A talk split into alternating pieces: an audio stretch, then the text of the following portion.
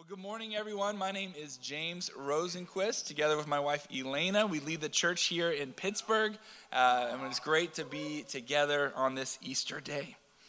Um, today, we are talking about and celebrating the resurrection, and uh, we're going to do it a little bit differently. Uh, we're not going to talk, uh, we, we have already talked about Jesus rising from the dead, but we're going to look at John chapter 11, which is about another person in the Bible rising from the dead.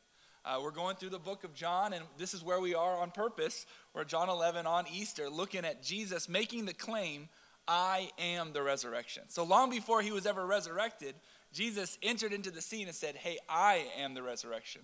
I am the source of new life. I am the resurrection. And my hope today is for us not just to be in awe of God that, that He uh, brought about resurrection, that Jesus rose from the dead, but also to look into our own life and discern okay, what, what kind of resurrection is needed in my life? Right? It's one thing to, to look on the, the empty tomb and to be excited and all that, and that's great. But to take a second and say, what kind of resurrection do I need in my life?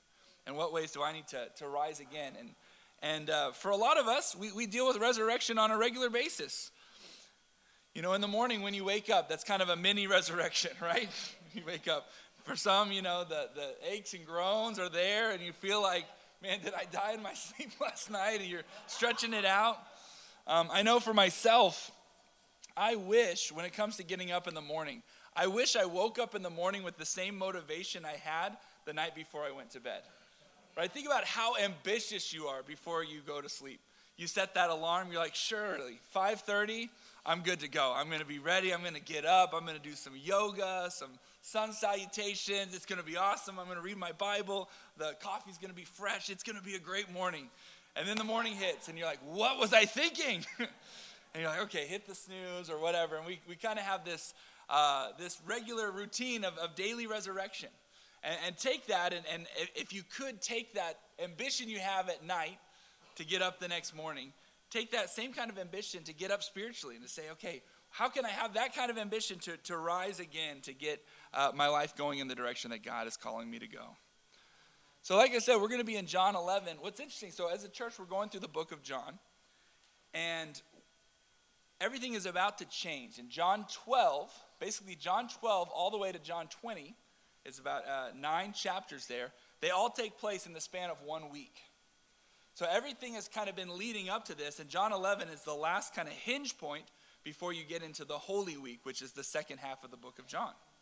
And John 11 is the, the final sign. Basically, John was written to remind the Christians as they were, they were thinking about throwing in the towel, thinking about giving up and going to false doctrines or different things. John 11, or the whole book of John rather, is say, no, no, don't, don't give up. Don't, don't lose sight of who Jesus is. And so there's these seven signs in the, uh, in the first 11 chapters of John that show that Jesus is he's legitimate. He's if you if you will too legit to quit. Don't give up on Jesus. He is he is our Lord and Savior. Don't give up on him. He is legitimate. Follow him. And uh, John 11 is kind of the final straw in all of this. He has mastery over death. And so let's read together uh, here in, uh, in John chapter 11, picking up in, uh, in verse 14. So, Jesus, I guess right before this, Jesus got word that his friend Lazarus was sick. And uh, Jesus does something odd. He decides not to go right away to the aid of Lazarus. We know that Jesus is able to heal different people. He's already done this at this point. And so you think the setup is hey, Jesus, your friend Lazarus is sick. Jesus goes and him, and that would be good. That's kind of how the, the stories have gone up to this point. But there's this strange line, we won't read it, but uh, where basically the, Jesus finds out, oh man, Lazarus is sick, and he decides to stay where he is for a few days instead of going to his friend Lazarus to help him out. And uh, we'll get a little bit more insight onto that as we read. So let's pick up in verse 14. John chapter 11, verse 14 says this So he told them plainly, Lazarus is dead. And for your sake, I am glad I was not there so that you may believe. Let us go to him. Then Thomas, also known as Didymus, said to the rest of the disciples, Let us also go that we may die with him. Verse 17 On his arrival, Jesus found that Lazarus had already been in the tomb for four days. Now, Bethany was less than two miles from Jerusalem, and many Jews had come to Martha and Mary. So, Martha and Mary, uh, to comfort them, excuse me, to comfort them in their loss of their brother. When Martha heard that Jesus was coming, she went out to meet him, but Mary stayed at home. Lord, Martha said to Jesus, if you had been here, my brother would not have died. But I know that even now God will give you whatever you ask. Jesus said to her, Your brother will rise again. Martha answered, I know he will rise again in the resurrection at the last day. Jesus said to her, I am the resurrection and the life. The one who believes in me will live, even though they die. And whoever lives by believing in me will never die. Do you believe this? Yes, Lord, she replied, I believe that you are the Messiah, the Son of God, who has come into this world. After she had said this, she went back and called her sister Mary aside. The teacher is here, she said, and is asking for you. When Mary heard this, she got up quickly and went to him. Now, Jesus had not yet entered the village, but was still at the place where Martha had met him. When the Jews who had been with Mary in the house comforting her noticed how quickly she got up and went out, she, they followed her, supposing she was going to the tomb to mourn there. When Mary reached the place where Jesus was and saw him, she fell at his feet and said, Lord, if you had been here, my brother would not have died. When Jesus saw her weeping, and the Jews who had come along with her also weeping, he was deeply moved in spirit and troubled. Where have you laid him? He asked. Come and see, Lord, they replied. Jesus wept. Then the Jews said, See how he loved him.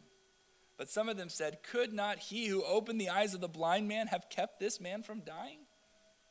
Verse 38 Jesus, once more deeply moved, came to the tomb. It was a cave with a stone laid across the entrance. Take away the stone, he said. But Lord, said Martha, the sister of the dead man, by this time there's a bad odor, for he has been there four days. Then Jesus said, Did I not tell you that if you believe, you will see the glory of God? So they took away the stone. Then Jesus looked up and said, Father, I thank you that you have heard me.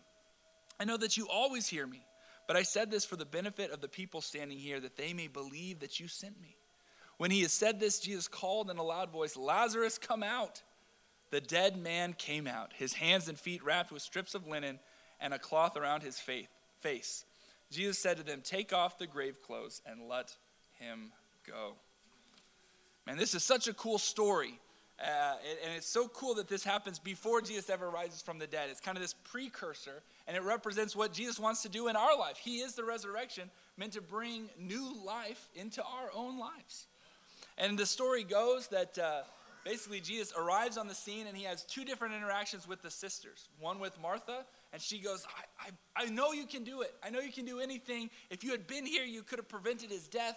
And uh, she has this interaction with Jesus. You see kind of some partial faith on her side, right? She even still refers to Jesus as teacher. So she kind of gets it and she kind of doesn't. We'll talk about that in a little bit. Then Mary goes out to meet Jesus, and she's like, If you had been here, my, my, uh, my brother would not have died. So you see that faith. She had some faith, but it kind of stopped there. No, no one in this room is expecting Lazarus to come back from the dead. That, that was not on the radar of anyone in this scene. Um, but they go and they enter into, or they, they go towards the tomb. And then there's this strange scene. And if you were, uh, if you grew up in church, maybe you know this verse, Jesus wept. I liked it because it was like the shortest uh, verse in the Bible. If you wanted to memorize a verse, you're like, okay, I picked that one. Jesus wept. Got it. I got my memory scripture for the, for the week. But uh, it's this really strange scene where we see Jesus breaking down. And we see even the crowd a little bit confused of why is he doing this? Look how much he loved Lazarus. And it's odd to us to read about this because we're like, why was he crying? He's about to raise him from the dead. Right? It's kind of a weird, weird thing for Jesus to be weeping when he's about to raise the guy from the dead. We'll talk about that too. But that's part of the scene. And then all of a sudden he goes, Hey, roll away the tomb, roll away the stone, bring him out. Come on. He, he's, he's not dead, he's merely sleeping. Come on out of that tomb. And there's some, you know, some issues of, hey, it's gonna smell pretty bad.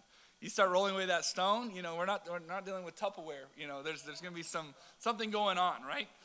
And uh, at the same time, the, the most amazing thing happened, and I love the line here. It says, The dead man came out.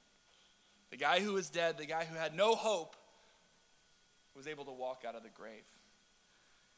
My hope for us this morning is that we can connect to the resurrection. The title today is uh, Resurrection Connection. Can we personally connect to the resurrection? If Jesus is the resurrection, let us connect to him. I have two points today. The first is redefine.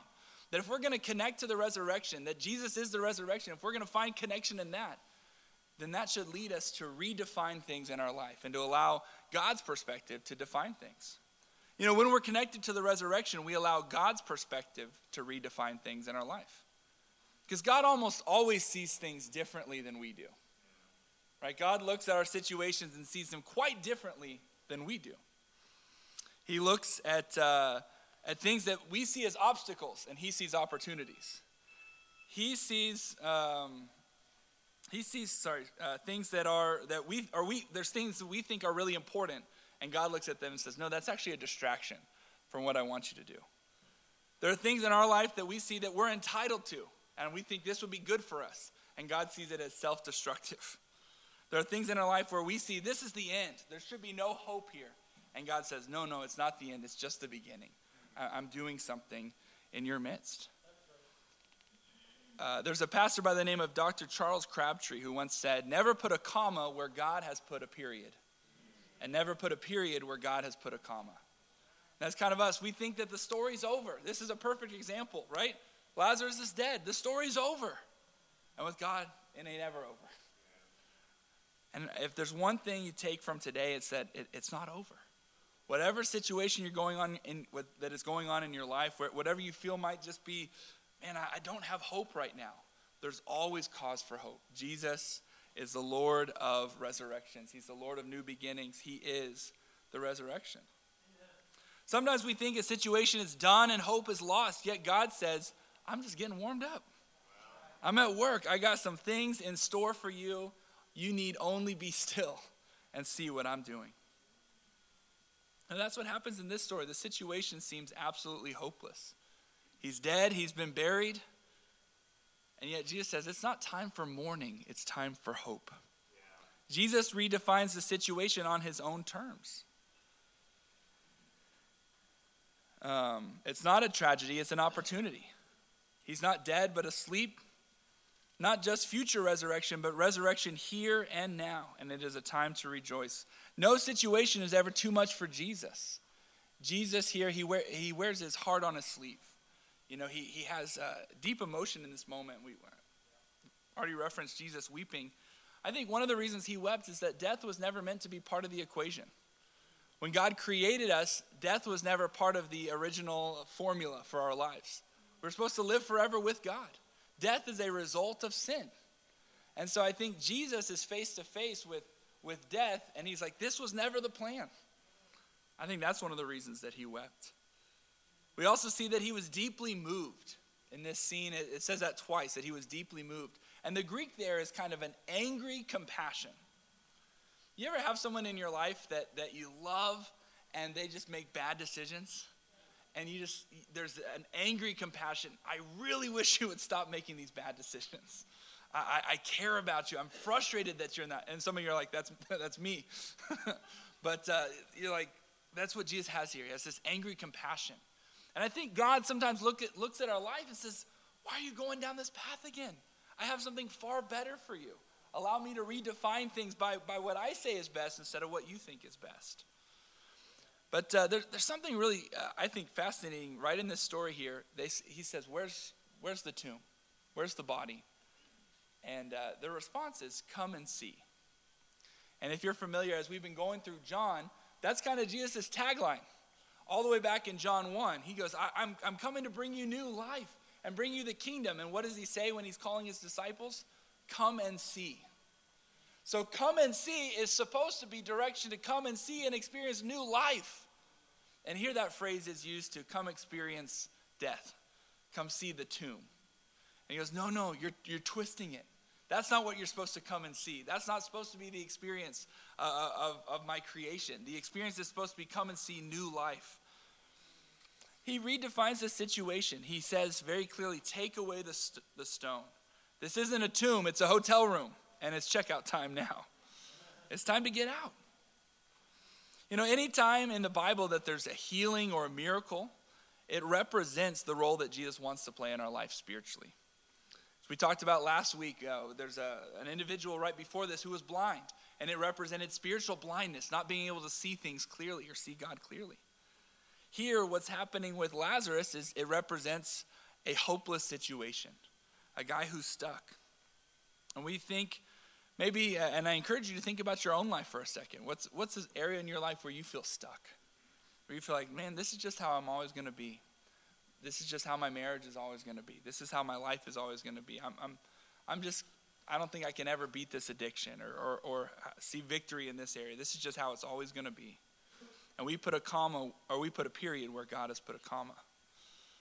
But he, uh, Jesus came to be the resurrection in our life. He came to bring new life. His desire is to bring about transformation. I'm going to have uh, Samantha Dick come up and share her story about resurrection and the ways that uh, she has been transformed by Jesus.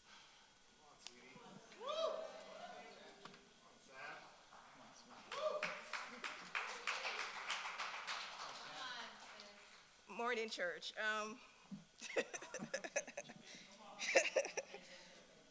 I just wanted to spend a little time and share how I got to this place you know.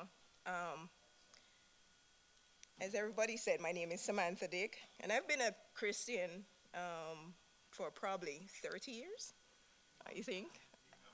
I'm not very good with numbers, but um, I'm going to share a little bit of my life story um, with you guys this morning and just how the resurrection has helped me and continues to help me. So, my early life, I didn't grow up with my family. Actually, my mom was only 15 when she was pregnant with me. I'm going to try not to cry. and like any, for some teenage moms, that was tough. You know, she had a hard life trying to raise a daughter at 15. And a lot of times would abandon me, you know, just leave me by myself. My dad was a little bit older and he took me away from her and I grew up with their best friend, which is my godmother. My kids know her, Auntie Maxine. Um, so I grew up with her family. And during that time, you know, we're, I'm from Jamaica. My husband and I, Mohinder, are from Jamaica. We'd go to church, and church is a big thing in Jamaica in the islands. You know that. They said there we have the most church per square mile anywhere in the world in Jamaica. We also have the most bars too. so, so I grew up with this family who was not my family. And a lot of times I didn't feel like family. I was treated like an outsider. And, uh, um, and that was hard, especially when I was younger. Um, the only person I felt connected to during that time was my grandmother, and um, that was my mom's mom. And at around probably age 12, she went to the hospital for a procedure and she had passed away. And it really broke me. And I said to myself, if there is a God, he is not in my life. And I think from that day on, I just never believed in God. Um, I grew up feeling like it was just hard to believe that there's somebody else out there cares for me. So while I was growing up with this family, I experienced a lot of abuse mental, physical, and sexual. And sometimes these things go with you. You know, it becomes a part of who you are, and it became a part of me. So fast forward, I'm like 20, and I was sitting in a bar because you had in a bar or a church in Jamaica. And these two disciples came in, these two women came into the bar and invited me to a Bible discussion group and I was impressed by their bravery. so I said, okay, I'll come. and I jumped on my bicycle, I had a bike, and I went and get a Bible. And the Bible, you know, I didn't even believe in God, but I went and got a Bible. And I, I was riding down the steeple coming down, and the Bible fell, and I grabbed it, and the bicycle flipped over. And I get this bruise on my shoulder. I still have it and I'll tell you more about that bruise later. But while I was studying the Bible, it was, I started studying the Bible after the first discussion group that I went to, that Bible talk that I went to, and I started studying the Bible right after. Went to church and I saw how people were loving and giving. And, uh, but the thing that impressed me the most was looking at God's Word. Um, I remember the first one of the first study that really impacted me was the one that taught helped me look at my life and the sins were in my life. And I had to journal that part of my life. And even though I didn't believe in God, I lived a life up to that years of 20 of sin. There was so many sin in my life.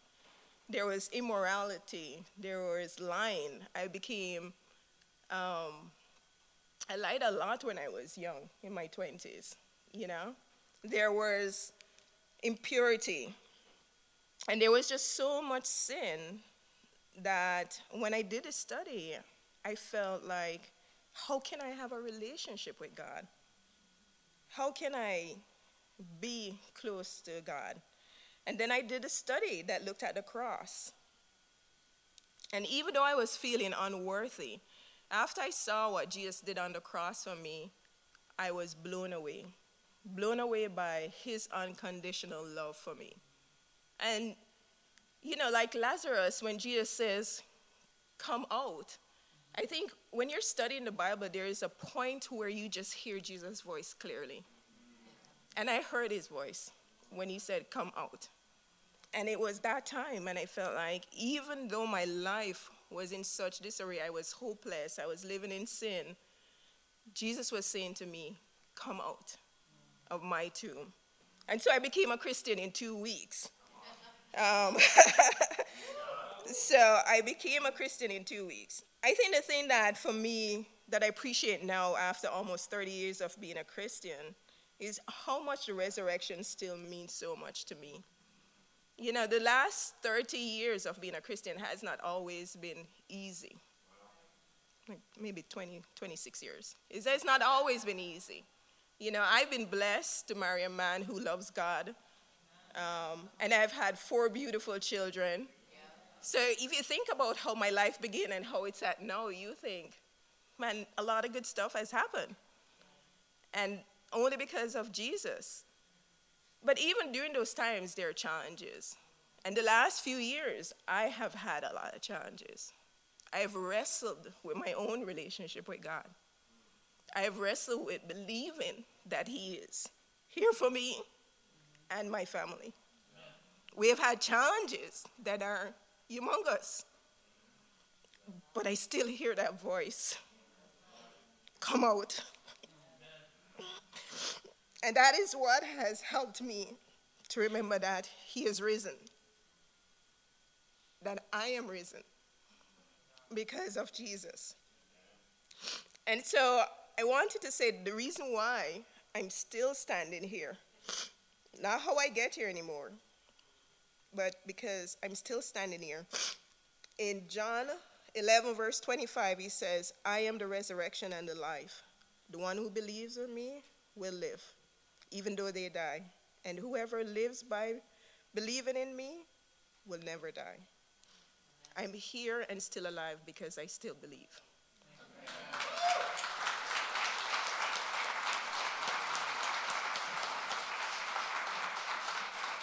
Amen. Thank you so much, Samantha. What a great tie in to this passage uh, that shows the power of God. Uh, we can read about it in Scripture, but then to see it uh, lived out, to see it in your life the way that you shared, come out. I think that's, that's so powerful. There's no situation that is beyond God's love and His providence. Freedom from addiction, challenges in your marriage, dealing with debt, self discipline issues, challenges with your kids, your work we are never without hope. Dead ain't dead with Jesus. You know, I love that there's an emphasis on how smelly the tomb was, right? There's, there's this idea that, okay, four days, there's, there's going to be some, some stink going on. And it just, I, to me, it represents there's, there's no situation too stinky for God to work.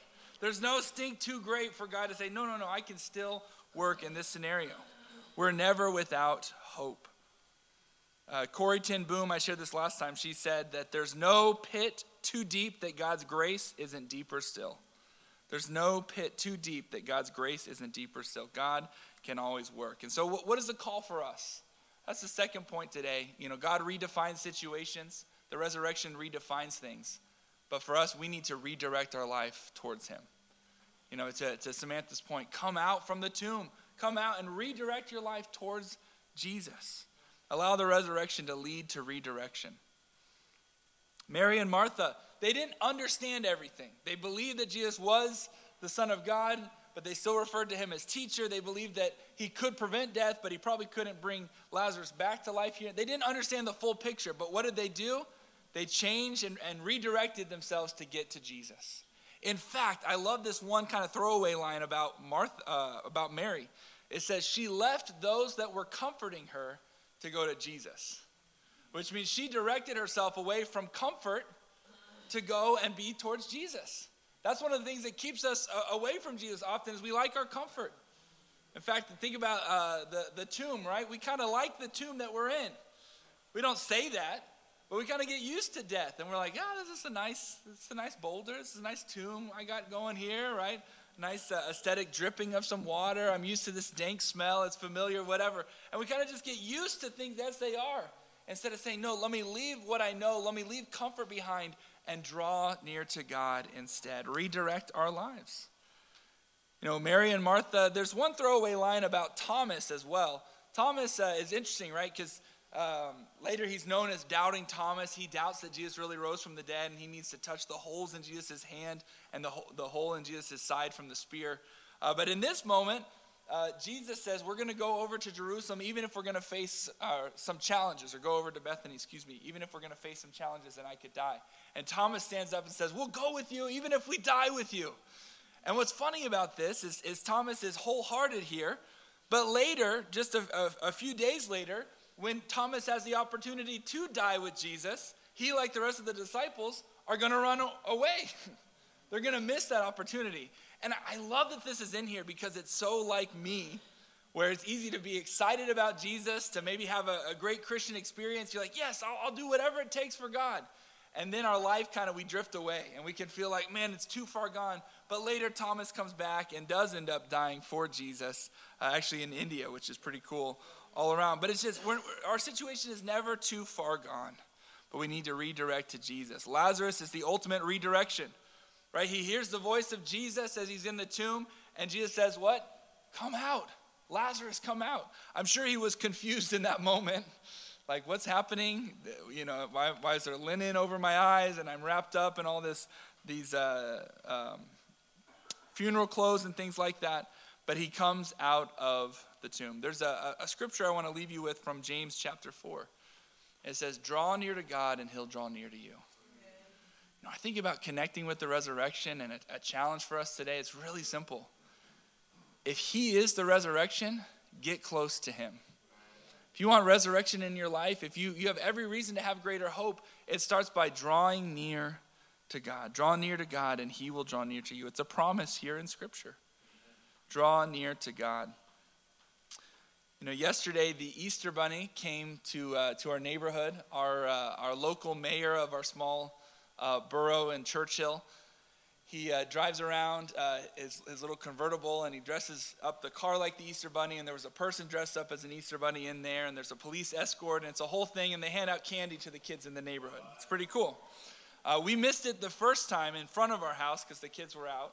But uh, we heard the sirens a little bit later, basically down this huge hill through the woods in our backyard kind of area. There's another street. And we saw, oh, there's the there it is. There's the, the Easter bunny. And I was like, Jack, go, go, go get some candy.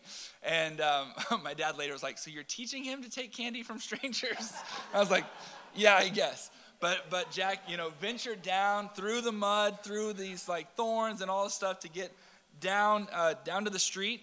And then he couldn't quite uh, grab the attention yet of the police officer and the Easter Bunny. So he had to go down the road, and I'm up at the top of the hill, and my, my son is six. And so that's the age where you're like, you can do it, but you're also like, I hope he can do it. you know, it's a combination. But he's going, and at one point he's jumping up and down and waving and saying, Over here, over here. And the Easter Bunny co- goes and gives him a, a, lollipop. He grabs one for his sister. He comes back up. He's hiking up. He's sweaty, but he did it, right? And I said, Jack, I'm so proud of you. Way to go and get that. He looks at me and goes, I did it for the candy. Just like, that's, that's why I did it. I did it for the candy. but when something is worth it, you're willing to do whatever work goes with it, right? When something's great, it doesn't matter the journey if you're like, the destination is worth it. And, and in this uh, scenario, the presence of God is the candy. Do it for the candy. do it for the resurrection. Do it for the presence of God.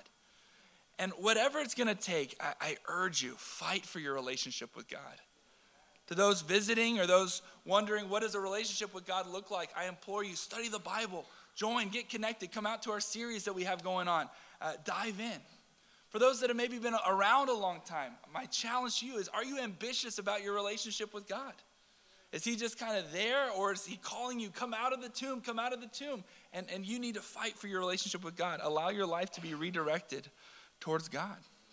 You know, Easter isn't merely a comfort, it's a calling. It's not just a miracle, it's a mission. Easter isn't something we watch, it's something we wield. And it isn't just a celebration, it's a cooperation. The resurrection isn't something that just simply happened, but it is who Jesus is and the role that he wants to play in your life. Don't stay in the tomb and miss the resurrection. Don't let your lack of understanding keep you from missing the resurrection. Don't act like you know better than God and give up and miss the resurrection. And don't go your own way and miss the resurrection. Church, let's draw near to God. Let's connect to the resurrection and experience personal resurrection in our life. Amen? Amen. Amen. Let's stand and sing one final song.